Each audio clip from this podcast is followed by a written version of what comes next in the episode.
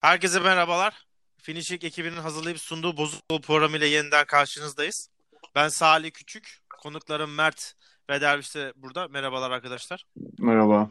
Karantina günlerinden yeni bir programla karşınızdayız. En son bozuk kol yaptığımızda dünya yerli yerindeydi ve çok büyük sıkıntılar yoktu. Fakat şimdi oldukça değişmiş bir ortam var. Karantina günlerinde yapılacak en iyi şeylerden biri de oyun oynamak. Ya çoğu kişi Netflix öne çıkarsa da ben Steam'i burada öne çıkarıyorum biraz. Karantina günlerinde bir oyun planınız, şunu oynayalım, bunu oynayayım diye bir listeniz var mı? Ve şu an ne oynuyorsunuz? Mert seninle başlayalım. Daha sonra da Derviş'e dönelim. Ee, ben ya başlangıçta çok denk geldi. Orient'de Will of the Wisps çıktığında karantina yeni yeni başlamıştı. Onunla başladım. Ee, sonra onun böyle yarısına geldikten sonra Assassin's Creed Odyssey'yi oynamamıştım. Onu oynamak istedim. Bir de geçtiğimiz birkaç ay Yunanistan'da kalmıştım. Onu tekrar böyle hatırlamak adına güzel bana yardımcı olmaya başladı. Şimdi oyunda bir 35-40 saat oynamış haldeyim ve artık yavaş yavaş sıkılmaya başladım oyundan. Ama tamamen etrafı gezerek, dağlardan böyle gezdiğim adaları ya da gezdiğim bölgeleri tekrar izleyerek oyunun sıkıcılığını birazcık azaltmaya çalışıyorum. Şu an daha yoğun bir şekilde Assassin's Creed Odyssey oynuyorum. Onun dışında çok bir şey yaptığımı söyleyemem. Derviş sende ne var ne yok? Abi esasen ben e, karantinanın ilk haftasında krizi fırsata çeviririm diye düşünmüştüm. Ah dedim kriz evdeyim. Paso bundan sonra oyun oynayacağım dedim. İlk iki haftam oyunlara böyle saldırmakla geçti. Sonra bir baktım ki hiçbir oyunu doğru dürüst oynayamamışım. E, Far Cry 2 oynadım.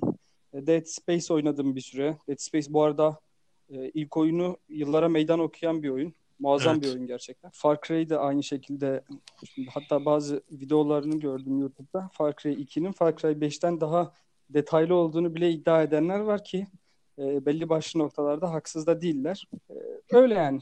Öyle geçiyor karantina. Ben de Resident Evil 6'yı oynuyorum şu an. Benim senelerdir oynamadığım tek Resident Evil oyunu. Yani her sene erteliyordum. Neden ertelediğimi de biliyordum. Çünkü oyunla ilgili hiç olumlu yorumlar almamıştım. Veya notlara baktığımda çok düşüktü. Gerçekten neden ertelediğimi yani şu keşke oynamasaymışım. Ya bir de z- iğrenç bir oyun var. Oyunu bitirmem lazım benim. Yarıda bıraktığım oyun çok azdır. Yarıda bıraktığım dizi azdır. Ve hiçbir film ortasında bırakmam. Ama işte oyunun gameplay'e vurduğunuzda çok daha süre aldığı için bir de direkt simülasyon olduğu için hani interaktif direkt siz oynuyorsunuz. Filmde sıkıldığınızda yandan mesaj atabilirsiniz. Kafa dağıtacak bir alan var orada. Bir boşluk var ama oyunda hiç yok. Çok kötü oyunmuş be. Yani öf. Şu oyunun adı Resident Evil olmasa başka bir şey olsa yüzüne bakılmaz yani. Senaryo senaryo değil bir de Resident Evil normalde ger- gerginliğiyle ve o dar sokaklarıyla özellikle eski oyunlarda Raccoon City'de daha sonra 4'te biraz aksiyonu kaydı ama dördüncü oyunda hala gerilim çok üst seviyeydi. Beşinci oyunda bu or dengelenmişti. Aksiyon daha fazla ön plandaydı ama beşinci oyun hala oynanabilir olduğunu düşünüyordum. Altıncı oyun faciat bir şeymiş. Dört tane ay- ayrı oyun oynuyorsunuz. Dört beş karakterden. Zaten bu da sıkıntı. Neden sıkıntı? Bir karakter oynadığınız oyun diğer karakterin bir saatiyle kesişiyor. Ve siz bir sahne 3-4 kere görüyorsunuz Evet. aslında. E bu da bir yerden sonra illallah getirti- getirtiyor ve oyunun %95'i falan aksiyon. Yani hızlı ve öfkeli gibi. E ben de öyle oyunları sevmiyorum. Öyle filmleri de sevmiyorum. O yüzden oyun bittiğinde kendisini Uğur'la e, inşallah Steam'den kaldıracağız. Yani Resident Evil serisinde de e, fazla aksiyonun olması Evet. kötü ya. Biz çünkü onun birazcık Evet. ağır hantal dokusuna alıştığımız için e, aşırı dozda aksiyon oyunun e, dokusunu bozabiliyor. Ki sanırım senin oynadığın oyunda e, aynı anda iki kişi Aynen. beraber Coop, yolculuk yapıyor. oynayabiliyor. Ben zaten oynarken baktım biri girdi oyuna. Şeyi kapatmamışım. Coop e, Elov demişim. Ya hayır dedim hayır bir de şey gibi oldu. O çocuk o kadar çok yardım ediyor ki bana. Hani şeyleri falan kaçırırsam mermileri gösteriyor. Follow falan diyor. O kadar uğraştı. Yoruldum. Çıkamıyorum da ayıp olacak diye. En son de yeter dedim artık. Save aldım çıktım. Gidesi yok çünkü 3 saat oldu. Ee, ama en azından burada kötü oyun Capcom'un ol- olduğu gibi toparlamasına vesile oldu ve Resident Evil 7 gibi şahane bir oyunun çıkmasına, yeniden aksiyon hızlatılmış, tamamıyla gerileme has safhaya çıkmış bir oyuna vesile oldu. Onun yüzünden de 6'ya bir bunu borçluyuz. Gündem haberleri çok yoğun. Çünkü karantinanın en az etkilediği oyunlarda, olumsuz etkilediği oyunlar, e, oyun dünyası bu sektörlerin başında geliyor. Karantina ilk günlerinde hatırlıyorum. e, takip ettiğim sitelerde sürekli Steam şeyi kırıyordu. Durmadan kullanıcı sayısı rekoru kırıyordu. Geçen hafta bu rekor yenilendi. Çünkü herkes evde ve Netflix, Amazon, YouTube gibi video izleyici site, video siteleri yanında bir de Steam, Epic Store veya PlayStation kullanıcı sayısında çok ciddi artışlar var. Bunun olumlu versiyonlardan biri de aslında Alex, Half-Life Alyx. Çoğu kişinin merakla beklediği bir oyundu. Fakat daha sonra sadece VR'a çıkacağı açıklandı. VR'a çıktı, çıkacağı açıklandıktan sonra Half özellikle başta Half-Life fanlar olmak üzere çok kişi üzmüştü ve geçtiğimiz ayın e, sonunda da Half-Life Alyx görücüye çıktı. Metascore, Steam notlar havada uçuşuyor fakat oyunu deneyenlerin sayısı oldukça az ve biz sadece ya ben şuna da inanmıyorum bu arada. Şimdi size e, pas atıp yorumlarınızı dinleyeceğim ama herhangi bir VR oyununun gameplay'ini izlemenin ben çok iyi bir sonuç vereceğine inanmıyorum. Çünkü VR'da yaklaşık 20-25 oyunu bitirmiş 5-10 oyunun sonunu görmüş birisi olarak hani VR anlatmak veya onu yaşamakla onu izletmek çok farklı şeyler. Yani orada gördüğünüz her şey gerçeğe çok yakın. Fakat onu bir YouTube videosuna sıkıştırmış halde izlemek orada neler gördüğünüzü sadece tahmin yürütme hissiyatı verir. Bu arada oyunu modluyorlarmış fakat oyunu modlamanın da ben yani çok bir mantığını göremedim çünkü oyun olayı tamamen VR'da.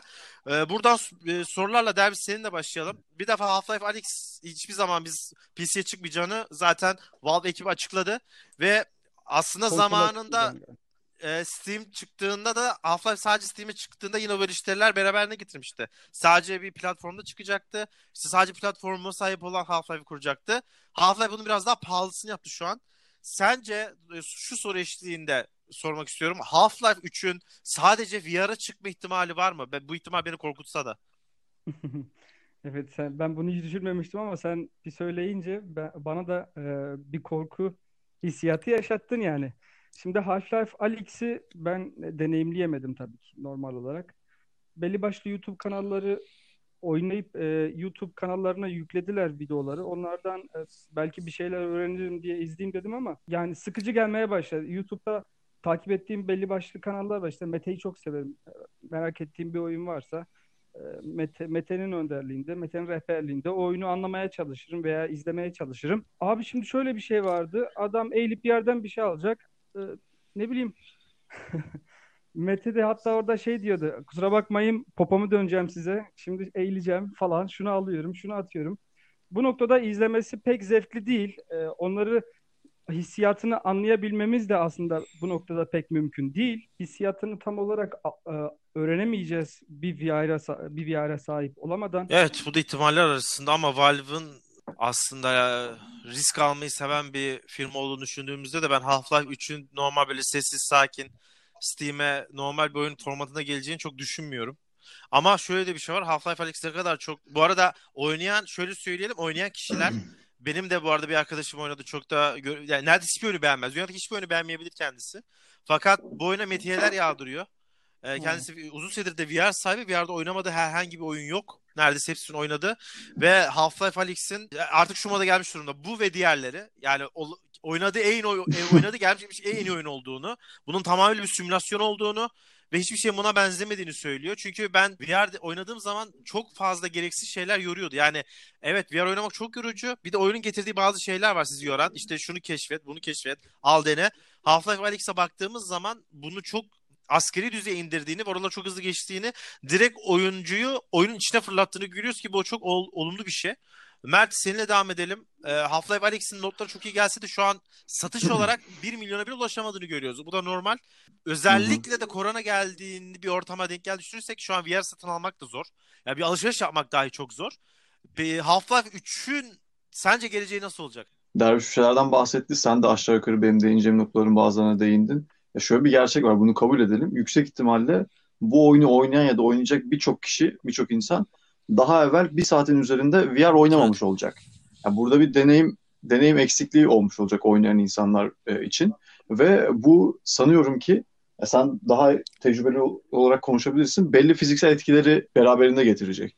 Yani insanlar insanların etkileneceğini düşünüyorum o oyunun hareket e, motorundan ve aynı zamanda e, uzun süre o ekipmanları taşımak taşımaktan mide dolayı yaşıyorlar. düşünüyorum. Yorgunluk ya da evet belki mide bulantısı aynen. E, ama oyuna baktığın zaman siz, siz de fark etmişsinizdir belli başlı buna dair e, bunu düşürecek düşürecek taktikler getirmişler. Bunlardan bir tanesi o işte oyundaki pull sistemi. Böylelikle daha az hareket ederek e, daha çok iş yapabiliyorsunuz. E, yine bununla beraber ışınlanarak bir yerlere gitme, kötü hissetmeyi azaltabilecek bir şey. E, bunlar iyi eklemeler diyebilirim. E, bununla beraber bu tür bir sistemde oyun oynarken normalde alışık olduğumuz bazı şeyleri yapamıyoruz. Ne o? Yani VR'da oynarken e, normal bir PC'de yapamadığımız ya da konsolda oynarken yapamadığımız neler var? Abi mesela ben genelde oyun oynarken şöyle yanıma bir paket cips açıp bir de böyle yanımda bir, bir, bir de bardak kola içerim. Bunu yapamıyorum bu oyun oynarken. Bu birazcık sorun yaratıyor. Ya yani oyuna uzun süre komit edemiyorum böyle olunca. Yarım saatte bir, bir saatte bir durdurmak istiyorum, bırakmak istiyorum. Ee, VR oyunları için aslında genel konuşuyorum birazcık ama bundan evvel çıkan VR oyunlarının süresi birazcık Evet. daha kısaydı. Şimdi bu oyun yaklaşık yaklaşık 10-15 saat sürüyor Evet. bitirmesi. Bu, bu biraz problematik diye düşünüyorum açıkçası. Ancak bunu söylemekle beraber yani bu, bu- sonuçta Valve kendi VR yazılımını üreten bir firma ve VR oyun üretme konusunda da Half-Life Alyx'le beraber gördüğümüz üzere çok iyiler. Çok iyi bir şey yaptılar. E, oyunun aldığı puanlar, yorumlar şu an bahsettiğim durumu kanıtlamış durumda. E, VR açısından gayet başarılı bir oyun. Ancak biz bu kullanışa çok alışkın değiliz. Bunun kısa vadede sorun yani sorunlu bir tecrübe olacağını düşünüyorum. Daha çok alıştıkça VR sektörüne e, Half-Life Alyx'in değerini belki daha da iyi anlayacağız. Ya ben şu an senin arkadaşının dediği gibi Half-Life Alyx ve diğerleri diyemiyorum. Ama belki iki sene VR oynadıktan sonra, VR oyunları oynadıktan sonra aynı söyleme gelebileceğim. Ee, siz de biliyorsunuz ki Half-Life serisi 1 ve 2. oyunda FPS oyunlarını dönüştürmüştü çıktığı dönem. Başka bir boyuta getirmişti oyunları. Şimdi aynısını VR'la yaşıyoruz aslında. Ee, sektörü belki değiştirebilecek bir şey yapıyor Valve. Başka bir boyuta sokabilecek bir şey yapıyor. E zaten Valve'in piyasadaki rolü birazcık e, endüstriyi şekillendirici bir halde büründü. Bunu da söyleyebiliriz yine. Half-Life 3 ile alakalı hemen şunu ekleyeyim çok ufak. Hikaye açısından konuşursak oyunu bizi bağladı birazcık. Half-Life 1 ve 2'ye. E, buradan 3'e, geleceğe gidebilecek açık kapılar bıraktı. E, o sebepten ötürü ben Half-Life 3'ün birazcık böyle insanlarda beklentisi yaratıldığını bayağı da güçlü bir şekilde bilgisayara geleceğini düşünüyorum. Bir su altı videosunda bile üstünüzden bir balina geçtiğinde hani normal bunu bir Planet Earth'te veya başka bir National Geographic belgeselini izlediğiniz zaman bu size çok normal bir şey bir görünse de VR'da bu çok korkutucu geliyor size. Yani e, öyle bir simülasyonu vardı Steam'de. Tam hatırlamıyorum ama üstünüzden şark geçiyordu. Ve ona baktığınız zaman yani çok korkutucu bir görüntü. Şimdi Half-Life'ın burada e, tamamen oynayanlara göre e, benim de arkadaşım verilerine göre söylediğimde 2-3 tane chapter'ı olağanüstü derecede gerilim doluymuş.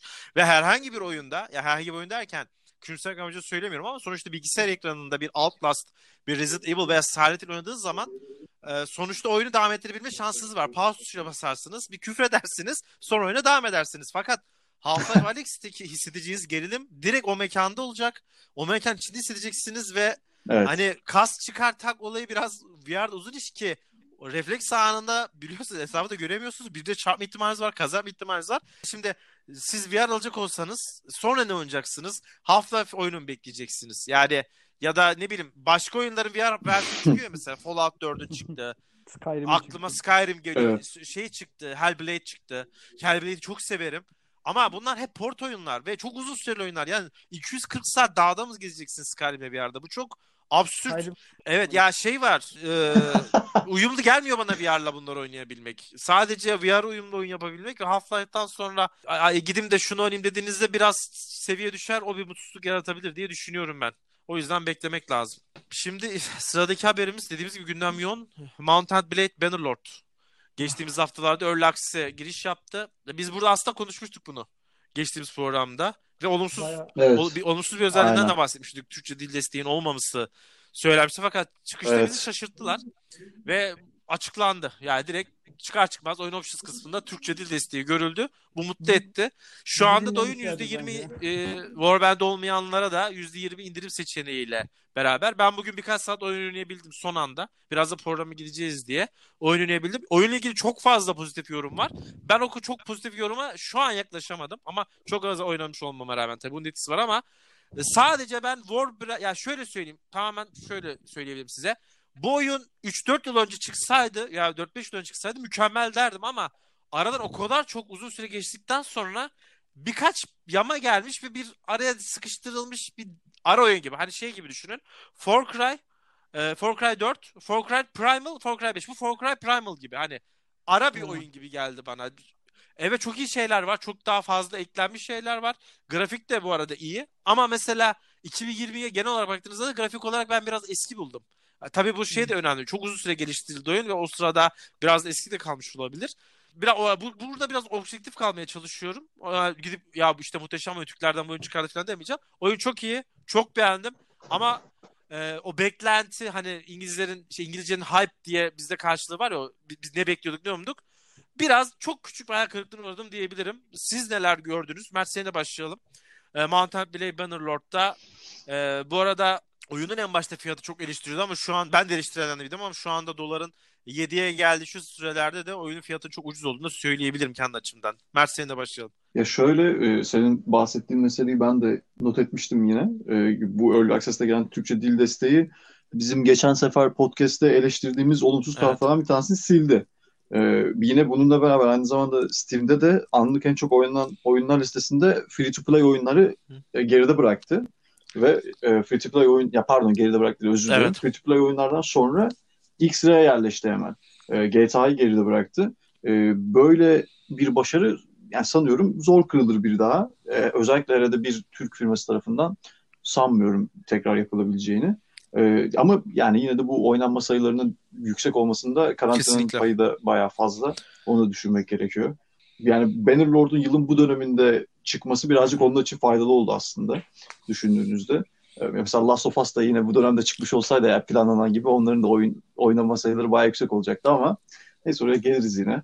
Bence fiyat meselesine de gelirsek eğer AA bir oyun için yani geliştirme süresi neredeyse de bir 10 yıl oldu. Bence böyle bir oyun için gayet uygun. Düşündüğünde 18-19 euro falan yapıyor. Ee, hiçbir şey neredeyse yani herhalde Rusya'dan sonra en çok en ucuz olan yer bizim ülkemiz. Ee, Avrupa bölgesinden bahsedersek. Ama yani gördüğüm kadarıyla Türkler çok fazla desteklemediler bu oyunu. Çok beğenilmedi. Evet, Yabancıların evet. daha fazla Türkler daha beğendiğini ve desteklediğini görüyorum. Yani sanki böyle bize düşman olan bir millet ya da düşman olduğumuz bir millet tarafından yapılmışçasına oyun kötüleniyor. Yani Ekşi'de birazcık dolanayım dedim. Olumlu 5-6 yorum falan görebildim böyle bir 7-8 sayfada. Ee, Biraz hak veriyorum bu kötü yorumlara. Yani satışlar çok iyi seviyede. Kesinlikle buna söyleyecek bir şey yok. Ama tamamen de early access'te olmasını da göz önünde bulunduruyorum. Ee, yani iki senede toparlanacak. Bir seneleri falan var en az ama iki sene sonra çıkacağını düşünüyorum gerçek oyunun. İki senede toparlanacak çok iş var. Ee, yani bir kere quest sayısının ve kalitesinin arttırılması lazım bence. Ee, biraz bun- bunlara geliştirme gerekiyor. Diyalogların sesleri eklenmeli sunacakları tüm dillerde. Ee, bir de bu şehirler ve yerleşim yerleri var oyunda. Bunların birazcık spesifikleştirilmesi gerekiyor bana kalırsa. Kendilerine ait özellikler nasıl ki Altı Kral, e, Altı Sanction'ın kendine ait şey özellikleri var. E, bu şekilde şehirlerin ve yerleşim yerlerinin de aynı şekilde özellik, özelliklerinin spesifik olması gerek bence. E, yine siz bilmiyorum sana, sana denk geldi mi Nevi? Oyun bayağı aslında bug ve crash bildirimlerinden Dö- e, dört kere attı beni oyundan. edildi oyun oynayanlar tarafından. Yani bu, bu bunu da bunu da birazcık toparlamak gerekiyor bence. Yani bakıyorum Steam'de de baktım bu arada yayından önce e, %80 oranında olumlu yorum var ama işte daha demin saydığımda bu arada Mert o eksiklikler var. %80'e 87 Öyle denmişti onu da söyleyeyim. Yani aşağı doğru bir iniş var beğeninde. Hı hı. Evet evet daha yüksek. Doğru doğru aşağı evet evet. Ee, ilk başlarda daha yüksekti. Ya şöyle bir seneleri kesin var kafadan. Öyle açıklamışlardı çünkü ama ben onun erteleneceğini ve iki sene falan olacağını düşünüyorum. Ee, ya tabii ki kendi şahsi düşüncem alınların haklarıyla bu projeden çıkmaları.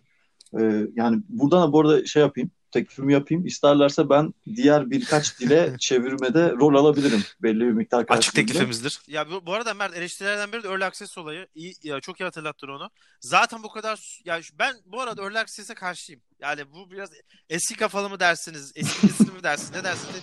Ben şu olduğunu düşünüyorum. Çoğu eksik var ve takvime yetişememiş bir oyun. Ya mesela ben e, Bannerlord'un başında ben Early Access'in planlar dahil olduğunu düşünmüyorum hiç ekibin kafasında. Baklar takvim yetişmiyor. Çok fazla baskı var. Bence şu alternatif denediler. Early Access çıkaralım. Hı hı. Oyun eksik çıksın. Nasıl olsa Early Access deyince eleştiri yesek de ya işte Early Access diyoruz. Biz o sırada oyunu yaparız. Ee, eleştiriler de şu yönde.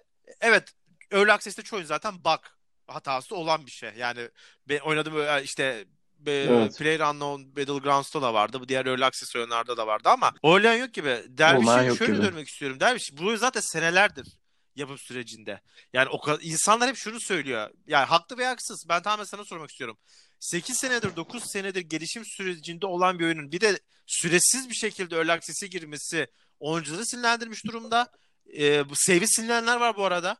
Bayağı save Evet. silinenler var ki ben mesela tek save ben overloadçuyumdur. Hani üstüne alırım save böyle farklı farklı. Bu bir alışkanlık yani ve böyle oyuncu olsam save'im gitse çok üzülürüm. Sence bu early access olayı çoğu şeyi gizliyor mu? Ne diyorsun? Ya aslında e, Mount and Blade bir kumar oynadı oyunun erken erişime sunmasıyla ilgili. Aslında bu kumarı şanslı bir biçimde avantaja da çevirmiş olabilirler. Çünkü ertelenen oyunlar var sırf bu virüs nedeniyle lojistik destek e, sağlanamaması nedeniyle. Fakat bu oyun bunların hepsini kulak ardı ederek e, oyunlarına erken erişime sundular. E, erken erişimdeki hata, oyundaki belli başlı hataları da çok rahat bir biçimde erken erişime sunmalarıyla e, sunmalarına da şey yapıp bağlayabilirler. Bu noktada da mazeretleri var. Yani her türlü mazeretleri olan bir firma. Ya bu mazeret mi sence? Mazeret tabii ki. Anladım. Yani o zaman şey hak veriyorsun. Oyunculara hak, oyuncuların sinirine hak veriyorsun sen de. Onların bu öfkesine. Hayır. Hayır. Oyuncular haklı. Fakat firmanın Tamam vereceği, işte. da- vereceği Ha. cevap da e, erken erişim olduğu için kardeşim biliyorsunuz bug'lar falan olması Anladım. gayet Ya işte normaldir. evet. Ya bunu şey olarak, siper olarak görüyorsun sen de. Ben beni ben de öyle düşünüyorum. Evet. Evet. Yani o noktada e, firmanın bir kaçış noktası var ki haksız da sayılmazlar. Bu işin raconu böyle. E, örnekleri Biraz de öyle oldu doğru. Doğru. örnekleri de var. E, aslında ben oyunu videolardan izledim maalesef. Ben de küçük çaplı bir tane küçük çaplı e, bir maddi kriz yaşıyorum. Ama yakın zamanda bunun da üstesinden geleceğim. Oyunu e, gelecek hafta deneyimleyebileceğim. Ama onun, onun öncesinde e, oynamadan önce tekrardan bir e, Warband'da oynayayım dedim. Seninle de bunu tartışmak için aslında bir bir süre oynayayım dedim. Çünkü sen de Hı e, hı. Ba- Bannerlord oynayacaktın. En azından fikirler çatışsın bakalım ne gibi bir farklılıklar var falan diye. Şimdi Mert önce farklı dillere çevirebilirim dedi kendi rızamla. Yani bir şey olmaz sonuçta. E, Türk'ün Türk'ten başka dostu yoktur kafasında. E, aslında dille ilgili bir problemleri yok. Cümlelerin dizilimi falan tamamen bizim kültürümüze göre düzenlenmiş. Eğer metinleri falan okuduysanız e, bizim dil yapımıza ve bizim ahlak kurallarımıza göre genelde dizilmiş şeyler olduğu için e, bize bize aslında şey pek farklı gelmiyor. Avrupalılara bu noktada biraz farklı geldiği için onlar işin Doğru. lez- lezzetini kavrayabiliyorlar. Mert de bir dil bilimci bence e, yabancı dile çevirirken onların kültür ve e, ne derler ona sanatlarına uygun bir biçimde bir çeviri yaparsa onlar için belki daha elverişli bir, bir hale gelebilir yani diyebilirim. Doğru. Bu arada Türkçe yamasında da bayağı büyük eksiklikler var. Bana da denk geldi. O, oranın da bayağı düzeltilmesi lazım. En Ee, yani cümle şikayet- yarısı İngilizce, yarısı Türkçe. Evet, en çok biz şikayet ediyoruz bu dil mevzularını e, Bannerlord'la ilgili çünkü e, dediğim gibi Ama haklı bence burada oyuncular ya. Evet Ya Türk Türk yani içinde, oyun içinde Türk var. Hani burada şey yapmayacağız. Nazımızı burada geçiremeyeceğiz de nerede geçireceğiz? Evet. Ya PlayStation'ın kendi eksklusif oyunlarında bile çok iyi Türkçeler var o Uncharted serilerinde falan. Hani onları düşününce insan burada da bir şeyler görmek istiyor. Ama ben sonuç olarak Bannerlord'un bu kumarı çok iyi bir avantaja dönüştürdüğünü düşünüyorum ya. Hem kutulu oyun satma gibi bir Bence de. dertleri yok.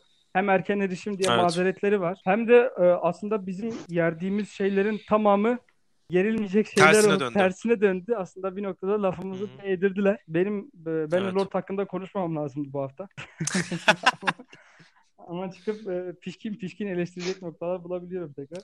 Böyle işte. Üstüne üstlük bir de bunlara karantina denk geldi. Herkes evinde yakalandı. Evet evet. Bu da çok büyük şans oldu. Dijital platform için gerçekten karantina inanılmaz büyük Bir şans haftada oldu. bir haftada GTA gibi sürekli geliştirilen e, online Bir oyunu. geçmek de bayağı büyük başarı yani. Evet.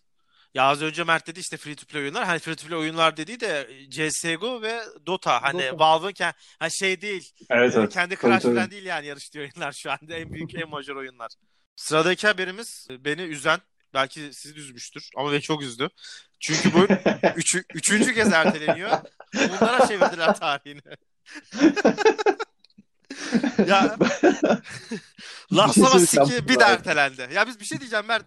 Her programda Last of Ya, Us 2 ertelendi abi. diyoruz yalnız. Bu- hatırlıyorsanız bir program yapıp önümüzdeki yani bu sene ne hangi oyunları oynayacağız bunu konuşmuştuk. Bak söylüyorum bugün geldi aklıma. Siz dediniz ki Derviş'le sen dediniz ki şeyi bekliyoruz. Last of Us'la e, oyunun adını nasıl? Cyberpunk. Ay Cyberpunk'ı bekliyoruz dediniz. İkisi de ertelendi. Ben Ori and the Will of the Wisps'i bekliyorum dedim ve oyun adam gibi tam tarihinde çıktı. Bugün bunu düşünüp seçimlerimin ne kadar doğru olduğunu bir daha böyle Evet.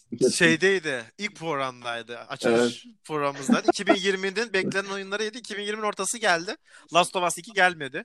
Ee, bu sene de geleceğinden ben şüpheliyim bilmiyorum yani. Karantina etkili oldu diyorlar. Derviş'le devam edelim. Derviş Sony şunu diyor. Diyor ki biz bu oyunu bitirdik. Nearly'dan yazmışlar. Ama Evet. lojistik destekler işte biliyorsun kutulu oyun veya collector, e, collector edition falan cartçurt.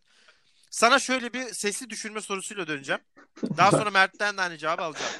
Sony şunu savunuyor. Ben kutulu oyunlarından zarar edeceğim. Ee, dijital normalde hazır ama kutulu oyunda satmak istiyorum. Ben de şunu sormak istiyorum sana. İnsan şimdi bir defa Last of Us post apokaliptik bir ortam. Bizim de şu an gayet dünyada post apokaliptik bir ortamımız var. Yani aslında oyuncuların oyun oynamak için çok ideal bir zaman ki Mountain Blade'de bahsettik. Karantina zamanında insanlar çok daha hızlı buna erişebiliyor. Ee, acaba bu oyun zamanla çıksaydı bu kadar kişi sayısı evdeyken onun daha fazla satacağı dijital satış kutulu satışın önüne geçer miydi? Yoksa eğer 2020'nin sonunda her şey normale döndüğünde veya normale dönmeye en yakınlaştığı zaman dilimi içerisinde o kutulu yapacağı satış şu anki dijitalden daha mı fazla? Yani ben sesli düşündüğümde sanki şu an daha çok satar gibime görüyor bilmiyorum. Ee, Ne diyorsunuz? evet abi. Derbi seninle başlayalım. Şöyle söylemek gerekirse aslında e, Sony'nin de sonuç olarak iktisadi payını düşünmesi gerekiyor bu noktada. E, dijital oyunu her türlü basar. Zaten oyunun satış e, rakamlarını da bir 15-20 milyon arasında düşünüyorlar. Satılır mı satılmaz mı bilemiyorum. Bayağı ciddi bir rakam bir oyun için.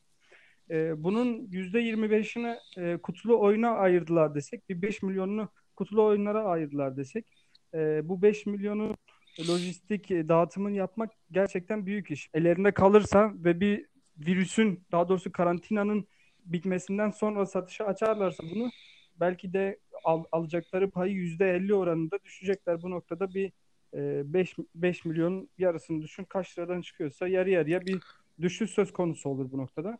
E, dijital oyun kesinlikle ama kesinlikle satar. E, PlayStation kullanıcılarını göz önünde e, bulundurursak Last of Us 2'yi beklenenleri göz önünde bulundurursak dijitalden hiçbir Hı hı. şekilde kaybetmezler. Fakat e, ben kendilerinin oyunu bitirdiğine inanan bir insan olarak e, kutulu oyunları ne yapacağız ulan biz şimdi kafasında olduklarını düşünüyorum.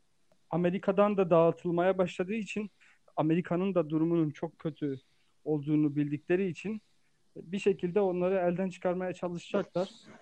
Kaç milyon kutulu oyun bastıklarını da tam olarak bilmiyoruz. Biz şu an haybeden. Şöyle bir bir veri gelmişti en son. Şöyle söyleyeyim sana. 60'a 40, 65 35 gibi bir oran var. Yani PlayStation'da satılan oyunların 65'i dijital, %35'i de kutulu oy- oyun olarak satılıyormuş. Evet, firm, firmanın beklentisinin 20 milyon olduğunu düşünürsek ki daha fazla satabileceğini de düşünüyorum Evet. açıkçası. 4-5 milyonu minimum bunun kutulu oyun oluyor. Minimum. Evet, 15 aynen 15 milyon falan oluyor. Bunun Avrupa pazarı var, e, Orta Doğu pazarı var, e, ne derler ona? Amerika pazarı var, Asya pazarı var. Afrika'yı düşün, Afrika pazarı var. Bunları bir biçimde dağıtman lazım. Bence bu konuda acele etmemeleri iyi ya. Ben, Ben benim de- şikayetim yok aslında. Ben de sen konuşurken Uhud'daki okçular gibi taraf değiştirdim. Ee, ben de seninle aynı fikirdeyim. Neden diyecek olursan aklıma bir tane fikir geldi. Ee, Last of Us 2 Sony'ye konsol da sattıracak bir oyun. Yani Evet. PlayStation 4 olmayan biri Last of Us 2 için konsol alır veya almak ister. Sadece bence oyun bazlı düşünmüyor olabilir Sony. Last of Us 2 sayesinde PlayStation 4 de satmak isteyecektir. Mert Ben ben onlardan birisiyim aslında abi. Evet. Benim PlayStation'ım yok daha. PlayStation almayı düşünüyordum. Hatta en çok beklediğim oyunlar arasında Last of Us 2 vardı. Hı. E, Last of Us 2'nin yüzü suyu hürmetine alacaktım konsolu. E, demek ki bana aldırmayacaklarmış. İşte teşekkür ederim. Zaten param yok şu sıralar. seni zahmete sokmadılar. Buradan- Ya çünkü diğer Sony oyunlarında ederim. herhangi bir erteleme yok bu arada. Sadece Last of Us 2'de var. Halbuki diğer kendi Abi- eksklusif oyunlarında diyor. Ghost of Tsushima'da falan da yok. Ama ertelenebilir Ghost of Tsushima ya. Ben onu da Sony diğer oyunları ertelemeyeceğiz tarzında konuşmuş. Ee, bilmiyorum. Sadece Ha. Last of Us 2 özel yani onu ima eden bir konuşması var. Buradan da sanki biz bunu PlayStation 4'te sattıracağız mesajını Evet. düşünüyorlar gibi geldi bana. Mert sen Evet, doğru ama Last of Buyur. Yine bölüyorum kusura bakmayın. Last of Us'ın aslında koleksiyonluk bir oyun olduğundan da kaynaklanıyor olabilir. Çünkü e, Last of Us'ın kutusunu alıp yıllarca saklayan, ben bunu çocuğuma göstereceğim diyen insanlar var. Hı hı. E, bu noktada ikinin kutulu oyunun da koleksiyonluk bir seviyede olacağını düşündüklerinden e, onu erteleme kararı almışlardır. Ghost of Tsushima'yı da dayarlar dijitale her türlü satar zaten. Evet olabilir. Mantıklı. Mert sence doğru bir karar mı? Abi ben e, ya kararın doğruluğu ya da yanlışlığından ziyade şöyle bir şey söylemek istiyorum. E Şimdi bu oyunun ikinci ertelenmesi Ee, ilk ertelenme 21 Şubat'ta çıkacak oyun ertelenmekti. Şimdi onu da ertelediler. Yani kopyayı fiziksel olarak satıyorlar. Dijital olarak da satıyorlar. Tamam, okey. Piyasanın şu an %85'i %80'i 85 sadece bu arada dijital satıyor. Bu infoyu da verelim yani. Hı hı. Ee, ama Sony'nin böyle bir ba- başka bazı firmalarla beraber böyle bir karar mesela FIFA falan da yine kutulu satılıyor. Evet. Ee, online dijitalin yanı sıra. Bence burada şöyle bir durum var. Ee, ben Sony'nin açıkçası elindeki oyuna çok güvendiğini düşünmüyorum. Eğer elindeki oyuna güveniyor olsalardı şu an madem Nearly'dan yani az kaldı bitmesine e, bu oyunu bence bittiği zaman çıkartırlardı. Ve ondan sonra zaten insanların bu oyunu beğenip diğer insanlara almaya teşvik edeceğine ina- inanırlardı diye düşünüyorum. Bu inançları sağlam olmadığından bence şu an bu lojistik meseleyi bir bahane olarak kullanıyorlar ve oyunu yayınlamak istemiyorlar. Birinci düşüncem buydu. Korkutucu iddialar evet dinliyoruz. Ya be- benim birinci düşüncem buydu bu açıklama geldiğinde ama daha demin senin söylediğin aynı zamanda PlayStation 4 de satma isteği meseleyi değiştirebilir gerçekten. Ya böyle bir amaçla e, bunu yapıyor olabilirler harbiden. Burada zaten mesele şey değil. Mesele bu oyunların satış noktalarına nasıl ulaştıracağı değil. E, benim anladığım kadarıyla, benim çıkarımım kadarıyla satış noktalarından insanlar nasıl alacak? Evet birincil olay Evet. o tabii ki. Evet. Sorun orada birazcık. Burada daha demin Derviş'in de söylediği gibi ellerinde kalacağından çekiniyorlar herhalde. Ama ben de oyun çıkarttıysam ve bu oyuna güveniyorsam elimde kalmayacağını bilerek çıkartıyor olmam gerekiyor diye düşünüyorum. Ee, yani bir, birkaç ay sonra o oyuna erişim sağlamak aynı zamanda canlı bir hype oluşmasını da sağlamaz mı? Size soruyorum ya dijital ortamda oynanıyor oyun. Dijital satın alanlar var, oynuyorlar, beğeniyorlar. Ve diğer insanlar bu oyunu bu Her oyunlardan zaman. teşvik oluyorlar Her zaman. nevi. Ya oyun canlı bu şey gibi değil. Hani sinemaya bir film gelir bir ay sonra ah tüh vizyondan indi dersem oyun öyle bir şey değil. Bakarsın Tabii canım. notlarına bakarsın, yorumlarına bakarsın. Ya hala ben şu an 2000 senesindeki bir oyunu eğer notu iyiyse gidip oynarım yani. 20 sene Evet. olmuş umurumda bile olmaz grafiği grafiği. Oynarım onu. Bu- Oyun da öyle bir şey. Şey mi acaba? Şöyle bir şey mi? Ya şöyle bir şey olabilir mi? Onu sorayım bir de size. Bakalım ne diyeceksiniz. Burada mesela şimdi dijital ortamda indirim meseleleri ya da böyle crack meseleleri daha fazla olabiliyor ya. Bunların önüne geçmek gibi bir çabalar olabilir mi? Yani mesela işte Steam kendisi indirim yapıyor ya da başka platformlar indirim yapıyorlar oyunlara. Belki Sony bunların önüne geçmek istiyor olabilir mi? Kutulu devam ederek. Ya onu bilmiyorum ama ya şeyde Amerika'da çok fazla kutulu oyun satan var. Onu biliyorum. Hala. Hani biz hiç ben senelerdir almıyor olsam da kutulu satış Hı hı. yolu- Avrupa'da da şey ticaretinden dolayı devam ediyor biliyorsunuzdur. E, Game Shop dükkanlarında çok canlı bir Evet. şekilde ikinci el olayları dönüyor ve hala ben yani şu İddialar an yaşanıyor. Evet. Zaten karantinada Game Shop kapatılmasın diye maçta şey gelmişti. Haber gelmişti ya. Öyle emir gelmiş. Çok canlanacak diyor dünyası. Ve bir de ben Sony'nin eksklusif oyunlarına baktığım zaman sadece God of War ve Last of Us isimlerinin o konsol satabileceğini düşünüyorum hala. Yani ben bu oyunu oynamam lazım. Şu konsolu alayım dedirtecek zaten şu iki oyun var. Ya Yok konsol benim- muhabbetine senin konsol muhabbetine girmen benim fikrimi Ya değiştirdi crack zaten sorunu birazcık. yok. Hani sonuçta Evet. konsol Evet. oyununda eğer konsolu kırmanız lazım. Ee, Hani bir bilgisayar gibi hızlı crack sistemi yok. Ee, Bir de şey var biliyorsunuz artık bunun bile istemeden önüne geçtiler. Neden? Çünkü en başta oyun çıkıyor. Zaten oyun yine hatalı çıkıyor. Siz oyunu daha yüklerken 50-60 GB da bir de onun update'ini yüklüyorsunuz konsolda. Aynı bilgisayara Evet. döndü. E şimdi bir, siz bir şeyiniz olsa e, kırılmış bir PlayStation 4'ünüz olsa veya Xbox'ınız olsa zaten bu update'i alamayacaksınız ve yarım yamalak oyunla oynayacaksınız. Bu da diğer bir sorun oluyor zaten. Evet. Bir de ufak bir şey daha ekleyeceğim abi şeyle alakalı. Ee, Sony sadece Last of Us'ı ertelemedi bu arada. Bir de VR oyunları var onu da ertelemişler. Iron Man. Aa doğru VR Iron Man'i ertelediler evet ama hani Tabii Daha küçük, küçük. daha küçük Evet, daha bir oyun olacak. Evet evet. Burada bir ekleme yapmak istiyorum. Buyur Yani. Mert'le ilgili bir şey söylemek istiyorum. Abi bu adam alıştı artık felaket senaryoları uydurmaya. Geçen hafta da plugin hakkında şey demişti. Aslında bu virüsü ortaya çıkaran bunlar. E, bu virüs çıktıktan sonra bu oyun e, satış rekorları kırmaya başladı dedi. E şimdi de diyor ki e, bunların oyunu çöp. Bu yüzden malzeme yapmıyorlar. İşte bunlar böyle yapıyor. Şu Bu arada- Sony'nin Öyle demedim. e, şey konsola özel bir oyunu kötü çıkması da facia gibi bir şey yani çünkü bu an- bu adamlar e, bugüne kadar hiç sektirmeden gayet e, güzel kült oyunlara imza atmayı başardılar. Ben İşte onu diyorum Last ben. of Us Onu diyorum. oyundan, e, Last of Us gibi bir oyunda bu noktada e, kötü çıkabileceğine ihtimal vermiyorum. Hayır hayır ben kötü çıkacak demiyorum zaten. Şu, dediğim şey şu. Bence şu an yetişti yani verdikleri çıkış tarihine yetiştirebilecekleri oyunun gidişatından memnun değiller. E, lojistik muhabbetini bir bahane olarak kullanıyorlar. Bunu Yani düşünüyorum. Nearly Done olayının biraz yalan olduğunu düşünüyor Mert. Ha, Nearly'dan olabilir ama beğenmiyorlar Anladım, sanki o Nearly'dan anladım. halini. evet. Çünkü çalışmalarıyla alakalı bir sorun yok. Ya oyunu yetiştiremiyoruzdan dolayı iddia etmiyorlar. Evet. Ertelemiyorlar pardon.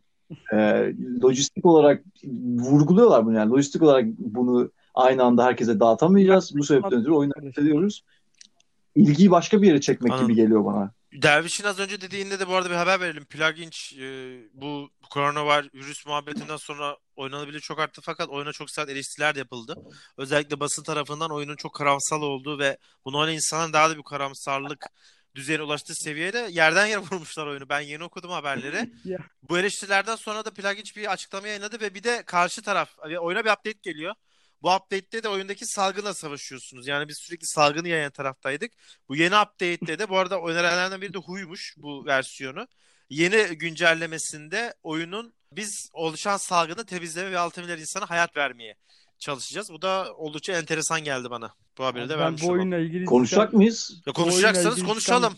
bütün Yok haberleri yok salgın görüyorum oyunlarını ya. konuşacak. Yok onu ayrı bir programda konuşacağız ama bu ya Plugin bu özelliğin şu an mevcut oyuncuları çok karamsarlığa yönelttiği düşüncesindeymiş uzmanlar.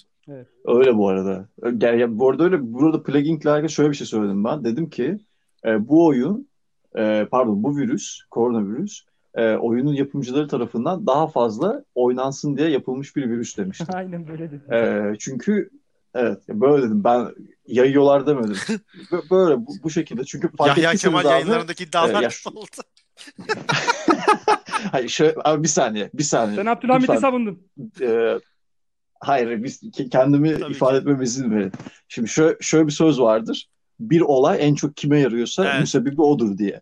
Şimdi bu koronavirüsün en çok yaradığı kurum ve kuruluşlardan bir tanesi de Kesinlikle. bu oyun yapımcıları. Ben burada ben burada suçluyu başka bir yerde aramamız Kesinlikle. Ya oyundaki başlıklar birebir benim telefonuma Öyle. geliyor iki aydır. birebir aynısı ya. Tokyo ertelendi, Euro Cup ertelendi birebir aynı.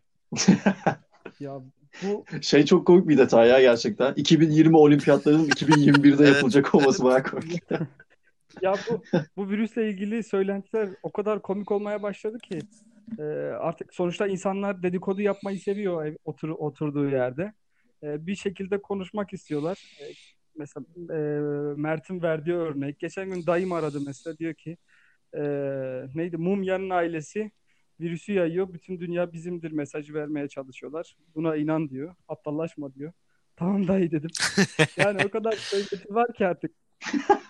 Vallahi Mısırlı bir anlamak, anlatmakta güçlük çekiyorum yani ya. Böyle bir şey. Beni güldüren tek haber ise şu e, virüs oyununun bir şu virüs oyunuyla ilgili çıkan haberler. Gerçekten komedi yani. İşte yani onları anlayabiliyorum ama hak vermiyorum öyle söyleyeyim. Yani bir oyunda da Evet. evet, karamsar bir oyun ama hani oyunu karamsarlığını anlayacak şeye de geldik. Oyunda dünyanın sonu geldi aman tanrım deyip balkondan aşağı atlamıyoruz yani. Ama böyle durumlarda oyunlar her zaman günah keçisi ilan edilir. GTA'nın da başına çok gelmişti. Adam zaten 24 tane sabıka kaydı vardı. Sokakta birini vurur. O sırada bilgisayarını açarlar. GTA yüklüdür. Tamam suçlu GTA derler. Direkt bana bunu hatırlatıyor. Oynayın efendim. Oynayınız. o ayrı çok öğretici yönü vardır. Nereden bulaştığını, Afrika'da nelerin mal olduğunu, e, Grönland'ın düştüğünde dünyanın sonunun geldiğini gayet güzel açıklar. Severek oynuyoruz. Sıradaki haberlerimiz korku oyunlarında. İki tane korku oyun haberimiz var. Birincisi Konami'den. Bunu çok hızlı verip geçelim. E, son zamanlarda Hideo Kojima ile Konami'nin yeniden anlaştı ve Silent Hills projesinin canlanacağını düşünüyordu ki e, Silent Hill'in çok büyük bir fan olarak ben bu habere sevinmiştim. Ki eski Silent, o, Silent Hill oyunlarında remake'inin geleceği konuşuluyordu. Capcom'un e, Resident Evil serisiyle ne kadar remake'de başarılı sonuçlar aldığını görünce bu benim gibi bir Silent Hill fanı için umut verici bir gelişme ol, olmuştu. Fakat Konami hepsini yalanladı ve bir firma nasıl kötü yönetildi dersine devam etti. Yani neyin peşindeler bilmiyorum ama gerçekten firma göz göre göre gidiyor. Diğer haberimizde Resident Evil 3'ten. E, Resident Evil 3 tüm dünyada satışa çıktı. Ben demosunu oynamıştım. Sanırım e, David sen de oynadın demosunu. E, oldukça da beğenmiştim. Ben eski Resident Evil 3'ü Biohazard 3'te de çıkmıştı aynı isimde. Onu da oynamıştım. 2-3 kere de bitirmişliğim vardır. PlayStation 1 zamanında. E, o oyun bulmacalarıyla öne çıkan aksiyonu olan fakat gerilimin az önce bahsettiğim Resident Evil, Evil 6'ın tam tersi. Gerilimin ön planlı olduğu, aksiyonu çok daha az arka planlı olduğu bir oyundu. Ve çok da kısa bir oyun değildi. Ama şu an oyunun 300 TL yakın fiyatı var ve şunu öğrendim ki e, e, çok fazla sağa sola bakmadan cep telefonunuzda da sevgilinize mesaj yazmazsanız oyunu 4,5-5 saatte bitirebiliyorsunuz. Yani fiyat performans olarak düşündüğümde yani bilmiyorum ama sen sanırım oyunda 60 dolar fiyat fiyatıyla çıktı. 60 dolar ve 60 euro fiyatıyla. Tam oyunun Ge- fiyatıyla çıktı. Yani bir saat gameplay başına 10 euro bizim ülkemizde neredeyse 50-60 TL. Bana çok pahalı geliyor. Yani sizce şöyle çok kısa geçelim. Ee, Dervişik sana sorayım ben sonra da sana sorayım. Ya oynayınca bir oyuna para verirken gameplay süresine bakar mısınız? Ben biraz bakarım. İlk önce Konami'den başlamak istiyorum.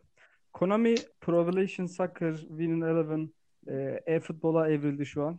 Bir futbol oyununu bile yaklaşık bir 10-15 yıllık sürece 3 defa ismini değiştirebilecek kadar e, gözü dönmüş bir firma. Sürekli bir şeyler yapmaya çalışıyorlar ama ne yaptıklarını anlayamıyoruz. Belli başlı oyunlarını sonlandırdılar. Ha, sırf, sırf şirket içerisindeki rolü daha e, gitgide büyüyor diye bir adamın e, Kojima'nın iş akdine son vermeyi bile düşünmüş bir firma, Evet. yapmış bir firma. Zaten şeymiş, e, bunlar Asya pazarında kumar işine girmişler abi.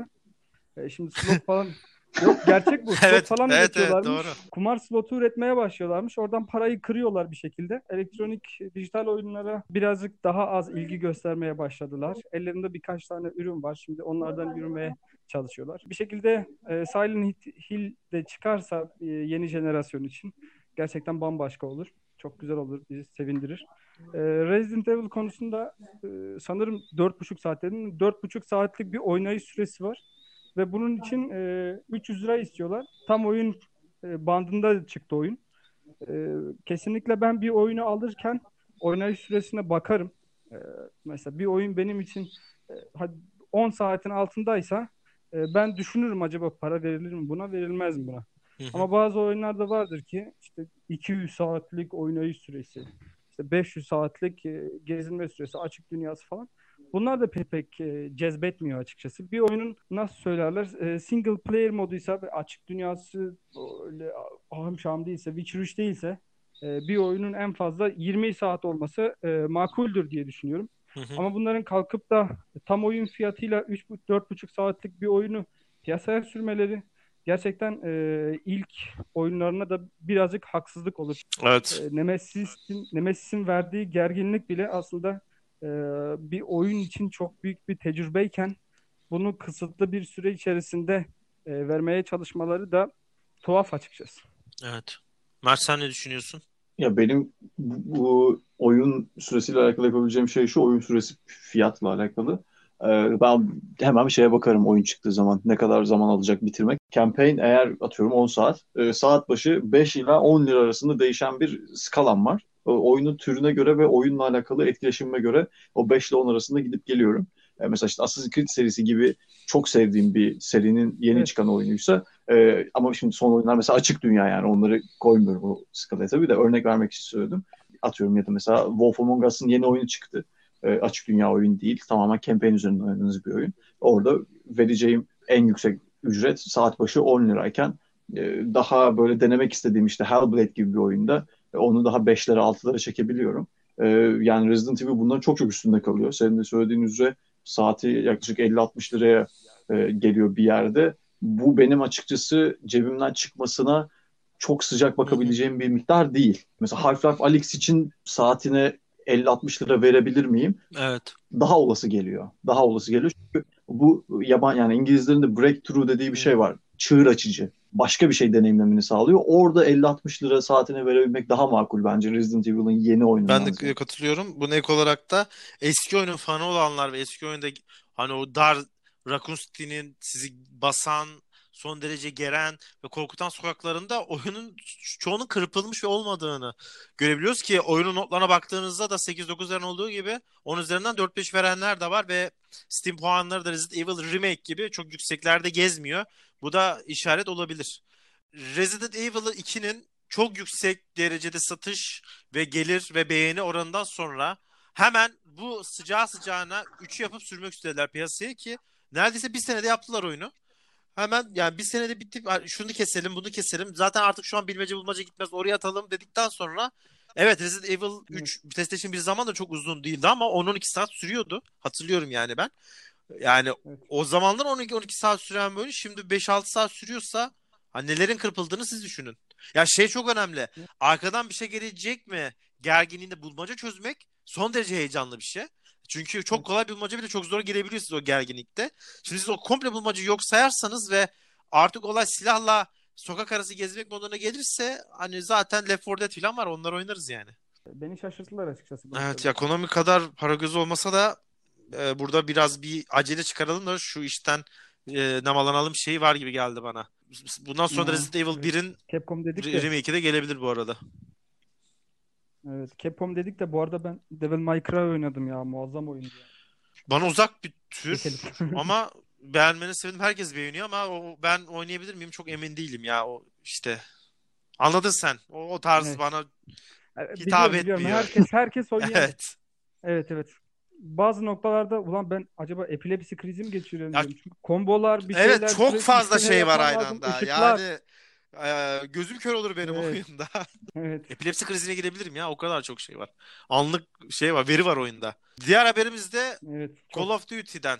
Onlar da remastered serüvenine katılmış.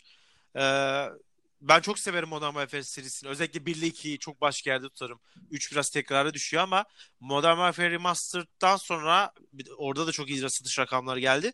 E zaten Call of Duty tuvalet kağıdı satıyorum dese ve üstüne Call of Duty damgasını koysa satıyor. Yani kesinlikle satıyor oyun. Her türlü satıyor. Hiç Ben beğenmeyin. alırım ya. Advanced Warfare'de satıyor, Black Ops 3'te satıyor, Black Ops 4'te satıyor, single ekledik satıyor, single'ı çıkardık satıyor, satıyor.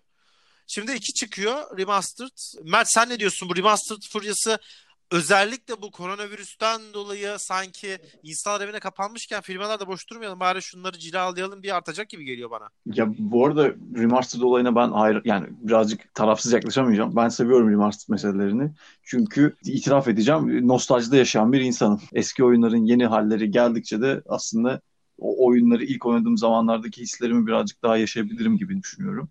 E, o sebepten ötürü seviyorum. Yani bunu en en fazla Metro serisinin yeni oyunlarıyla yaşamıştım. E, onlar aynı zamanda başka bir hikaye de geçtiler oyunla beraber. E, gayet mutlu olmuştum onları oynarken. Şimdi Call of Duty meselesine gelirsek Call of Duty benim kırmızı çizgimden bir tanesi. E, laf söyletmem. Call of Duty ne oyun çıkarsa oynarım evet abi. Çünkü Oyun- kötü oyun olmuyor gerçekten. Bazı ya. Ama son bazı 2-3 oyun çok kötüydü bence ya. evet şimdi tamam tamam şöyle çok kötü değillerdi. Kötü kötü iyi değillerdi. Çok kötü değillerdi ama. Ya belli tematik problemler vardı oyunlarda gerçekten. Yoksa e, şöyle bir şey söylemiyorum zaten. Call of Duty'nin belli başlı çok seri içerisinde çok başarılı oyunları var. Bunların en akılda kalanı Kod 2. Evet. Bizim o 2. Dünya Savaşı'nda oynadığımız Almanlar ve Ruslar olarak oynadığımız oyun. operasyona gitmek Ee, sonra yine evet. Yani Modern, Modern Warfare devrimdir bence iyi zaten. başladı gerçekten gayet. O da gayet iyi başladı. Şimdi bir de şöyle bir şey düşünmek lazım. Bu oyunların hatırına bir nebze kötülük çekilir abi. Ama ne Kredi kadar kullanıyorlar diye? Yani düşünebilirsiniz kaç belki sene birazcık. Halbuki. Bende var. Bende var. Ben, var, ya ben ben birazcık daha iki, iki tane daha kötü oyun çıkarırlarsa anca bitebilir benimkisi. Ben şu an ya yeni oyun yeni oyun çıktığında da hiç sorgulamaksızın oynayacağımı ve O zaman sen şeyleri beğendin. Advanced Warfare falan onları beğendin. Ha Advanced'ı beğenmedim. Ben de Ee, gerçekten ya bence çok fütür, şey Evet. ya oyun dünyası çok fütüristik kaçmış.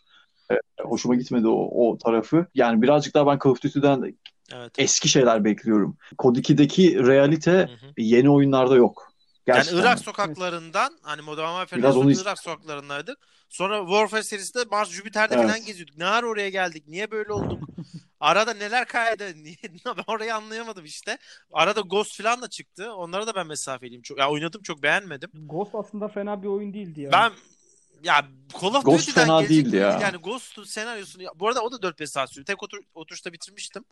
A- ama yani Evet. Black Ops'u yaptın Aynen. zaten. Çok benzettim ben ona. Black Ops 1'i çok severim. Single çıkardılar ama bu bana haksızlık gibi geliyor. Yani Call of Duty'yi bu kadar evrensel yapan şey single moduydu. Az önce senin bahsettiğin Call of Duty 2, Modern Warfare 1, 2, Aynen. 2 3'ü çok beğenmesek de tek başına Modern Warfare 3 bile çoğu FPS'den iyidir. Ama hani bu single direkt sonra yok sayması falan ihanet gibi geldi. Ama ben de seninle aynı fikirdeyim. Özellikle yani firmaya aşık değilim ve çok eleştiririm ama konu Modern Warfare serisi ise gözüm kapalı oynarım. Spin-off evet kesinlikle. Spin-off. Hepsini oynarım yani. Modern Warfare için çok ayrı bir yerdedir. O cutscene olayını getiren slow motion'la kapı patlatıp içeride adamları öldürdüğümüz sürekli sinematik videolarla oyunu direkt tutan direkt bu FPS devrimidir. O yüzden bunun kredisi bende sonsuz. Son olarak da Derviş e, programdan önce biraz konuştuk. E, Ori hakkında konuşalım istiyorum. Ee, senin sayende ben oyun istek listeme aldım. O kadar çok övdün ki. Ee, şu an oyun istek listemde ve ilk indirimde alacağım. Ee, son olarak da programı kapatmadan önce oyunu ya ben sevemiyorum böyle oyunları ama ya senin önerdiğin oyunları da tek tek listeliyorum. Yani platform oyunları genelinde. İşte Epic'te de yakalıyoruz bazen. Ee, Geçen de oyun adını unuttum ama Ubisoft bedava bir oyun vermişti. Bunu da kesin oyna dedi. Rayman e, Evet, onu da hemen aldım. Kütüphaneye ekledim. İşte bir AAA birkaç daha oyun var. Ondan sonra onlara başlayacağım gelecek hafta. Ha, Oyun kapsamında oyunla ilgili biraz deneyimden aktarırsan daha sonra programı kapatırız yavaş yavaş. Evet. Ee, aslında şöyle abi ben Call of Duty ile ilgili birkaç ekleme yapmak Hı hı. istiyorum. Ori'yi, e, Ori konusunda ben e, belli başlı bir noktaya geldim ama beni çok zorlamaya başladı. Mert bu konuda daha tecrübeli. Bu Mert ikinci bu arada. Twitch adresini ver bir reklama geçelim. Reklam geçelim abi burada. Abi şey e, önümüzdeki programda vereyim. Şu an Tamam. hazırlıklarım var birazcık. Tamam. Önümüzdeki Abi Call programda of vereyim. Duty ile ilgili şunu söyleyebilirim. Ben e, sadece ben değil. E, çoğumuz aslında Call of Duty ile büyümüşüzdür. Hele hele 2000 yılından sonra e, damgasını vurmuş bir oyundur. E, birkaç tane oyunu aslında kötü çıktı. Birkaç tane oyununda yeni bir şeyler denediler. E, bazı noktalarda serinin suyunu e, sıkmaya çalıştılar ki e, galiba buna devam ediyorlar. Ne diyor? Ama, Ya şeye e, benzetiyorum. var- Çok özür dilerim sözünü kestim ama Star Wars serisine benzetiyorum ben. Genel olarak baktığında ürün sayısıyla kalite baya farklı. Yani Star Wars'ta mesela 20 film Evet. varsa 3-4 tanesi çok iyi. Ama franchise çok büyük. Artık Call of Duty de böyle oldu. Ya iyi oyun gelmiyor ama seri hala yok satıyor. Ya şimdi e, Star Wars'la Call of Duty'yi e, karşılaştırmak ne kadar doğru olur bilmiyorum ama Star Wars'un çünkü kendisine ait geniş bir lore'u var. E, Call of Duty e, Yok şu olarak düşünme. Black e- Ops, evren olarak düşünme. Çok ses, Hı hı. az kalite. Artık ikisi de bu modda yani. Call of Evet, Duty evet. de bu modda. Aynen haklısın. E, Şimdi War, Warzone çıktı abi. E, bir önceki oyunlarında Modern Warfare'da e, yine 3-4 saatlik bir oynayıştan sonra e, oyuncuyu online'a yöneltmeye çalışan bir e, oyun halinde çıktılar. Çünkü single player oynuyorsun. Mesela single player'da bile senin e, internete bağlanmanı mecbur kılıyorlar. Evet. Yani bir şekilde e, firma senin online oyunlara girmeni, online oynamanı, online'da e, alışveriş yapmanı, çünkü orada da bir e, belli başlı bir ekonomi dönüyor. E, Activision'ın da bu noktada pek şey yapmıyorum yani. Yargılamıyorum. E, şimdi remaster konusunda ben benim galiba e, Call of Duty evreninde en en sevdiğim oyun e, Modern Warfare 2. Oyunda vahşet var. Belli noktalarda merhamet var. Salih abi sen de hatırlarsın e, rastgele yolcuları taradığımız bir sahne var. Ya ben bunu yapmak istemiyorum diyordum kendi kendime tamam mı? Hani Birazcık da ahlakçı bir tarafım var. E, yapmak istemiyorum diyordum ama mecbur bırakıyor oyun seni. Evet. E, baya baya tarıyorsun. Büyük bir vahşet. E, o vahşetin ardından gelen bir rahatlama. O rahatlamanın ardından gelen e, bir ölüm var zaten. Kafamıza sıkıyorlar oradan sonra. Çok farklı duygular yaşattı bana. E, ben Xbox kullanıcısıyım. Xbox'a gelirse e, kesinlikle alırım diye düşünüyorum. Çünkü benim için de bir şans e, bir noktada bu oyun. Çünkü sevdiğim bir oyunun tekrardan makyajlanıp e, önüme getirilmesi beni mutlu eder ki sadece grafiksel anlamda değişiklikler yokmuş oyunda. Şey e, şey noktasında da değişiklik Bölüm tasarımları konusunda da varmış. varmış. Bölüm bölüm tasarımı, ses, Hı e, silah yapısı, e, vuruş hissiyatı ile ilgili bir değişiklikler varmış. E, şimdi bile açıp oynayabileceğim bir oyunken yenilenmiş versiyonu nasıl olur? Açıkçası ben e, heyecanlanıyorum. Evet eski hali bile şu an Steam'den veya platformdan abone olsanız oyuncular oynamamışsanız vay be bu neymiş dersiniz yani. Hakikaten hala gideri var. Katılıyorum. Aynen öyle. Var mı ekleyeceğiniz başka bir şey? E, Orayı ben- E, oradan Evet, konuşma. var. Tamam. Ee, şöyle abi oyun ilk oyundan birazcık daha fazla aksiyon temalı olmuş. Ee, ya platform ögeleri hala varlığını ve kalitesini sürdürüyor. O konuda Ori serisi güzel devam ediyor. Ama bununla beraber combat mekaniğini de bayağı geliştirmişler. Ee, bayağı eklemeler yapmışlar oraya. Yani oyunda benim şikayet edebileceğim bir şey var. Abi oyunun map kullanımı Hı hı. çok sinir bozucu. Evet. Ya haritayı açıyorsun. Diyorsun X, X bir nokta belirledin. Gitmen gerek. Diyorsun ki ben buraya gidebilirim. Haritadan bakıyorsun diyorsun ki ben buraya gidebilirim herhalde. Duvarlar öyle gözüküyor işte. Yol oradan geçebilir gibi gözüküyor. E gidiyorsun oraya. Sonra zıplıyorsun. İşte oradan oraya zıplamaya çalışıyorsun. Tutunmaya çalışıyorsun. iki kez zıplıyorsun. Sprint atıyorsun bilmem ne falan. Ve 15-20 dakika boyunca çaba gösteriyorsun. Ve sonra fark ediyorsun ki ulan buraya çıkılmıyormuş ya. Ondan sonra başka bir yol arıyorsun kendine. E, çünkü harita problematik bir şekilde senin karakterini çok büyük gösteriyor. e, küçült ya küçültme şansın yok. Belki ben bulamamışımdır. E, küçültsen bile bence haritada kapalı alanlar olmadığı Hmm. için her yerden her yere gidilebilir gibi gözüküyor. Ama sen denemeden anlayamıyorsun gidi- gidilemeyeceğini. Bilmiyorum belki de cidden çıkılıyordur. Ben mesela bir yeri harbiden 20-25 dakika denedim ve çıkamadım. E, Belki harbiden çıkılıyordur oradan. Emin değilim yani. E, Bununla beraber ekstra bir şey bu oyunda e, farklı karakterler eklenerek renk katılmaya çalışmış o oyun dünyasına, oyun içinde bulunduğu dünyaya. Bu transaction'lar yani başka böyle ne bileyim harita satın alıyorsun, işte özelliklerini geliştiriyorsun falan filan. Bunlar karakterlere dökülerek yapılma, yapılmış bu oyunda. Boss savaşları eklenmiş abi. O da yine aksiyon temalı e, görünümüne birazcık daha katkı sunmak için. E, dediğim gibi oyunu böyle bir 130-40'ını bitirdim. Sesler, atmosfer ve böyle görünüş açısından gerçekten çok güzel duruyor. E, tavsiye ederim platform oyunu sevenlere, Hollow Knight falan sevenler özellikle Çok benziyor. bu oyunu daha çok Ben, beğenecekler. ben bayağı benzettim ya. göre. Kombatını falan Ama- benzetmeye ama- çalışmışlar. Öyle. Kombatı da benziyor. Aynen. Ya birazcık zaten e, bu yönde istek de vardı piyasada. E, Onu gidermek için böyle bir oyun çıkması güzel oldu cidden. Ya ama lütfen şu haritaya bir çözüm bulun be. Yani olmuyor harbiden. Ayıp Oynamıyorum oluyor. abi. Sık- sık- sıkılıyorum. Var mı beyler başka ekleyeceğiniz bir şey? Yoksa yavaş yavaş programımızı da kapatalım. Salgın oyunlarıyla alakalı konuşalım. Evet, karantina bitmeden e, böyle bir post apokaliptik program yapalım. Herkes oynadığı Bence en iyi Call of- oyunu konuşsun. Call of Duty özelinde de bir program yapabiliriz. Ben Tabii canım. Ona evet hak ediyor. Ya şeye de yapabiliriz. FPS oyunları altında da Call of Duty diye direbiliriz. Assassin's Creed gibi yapar.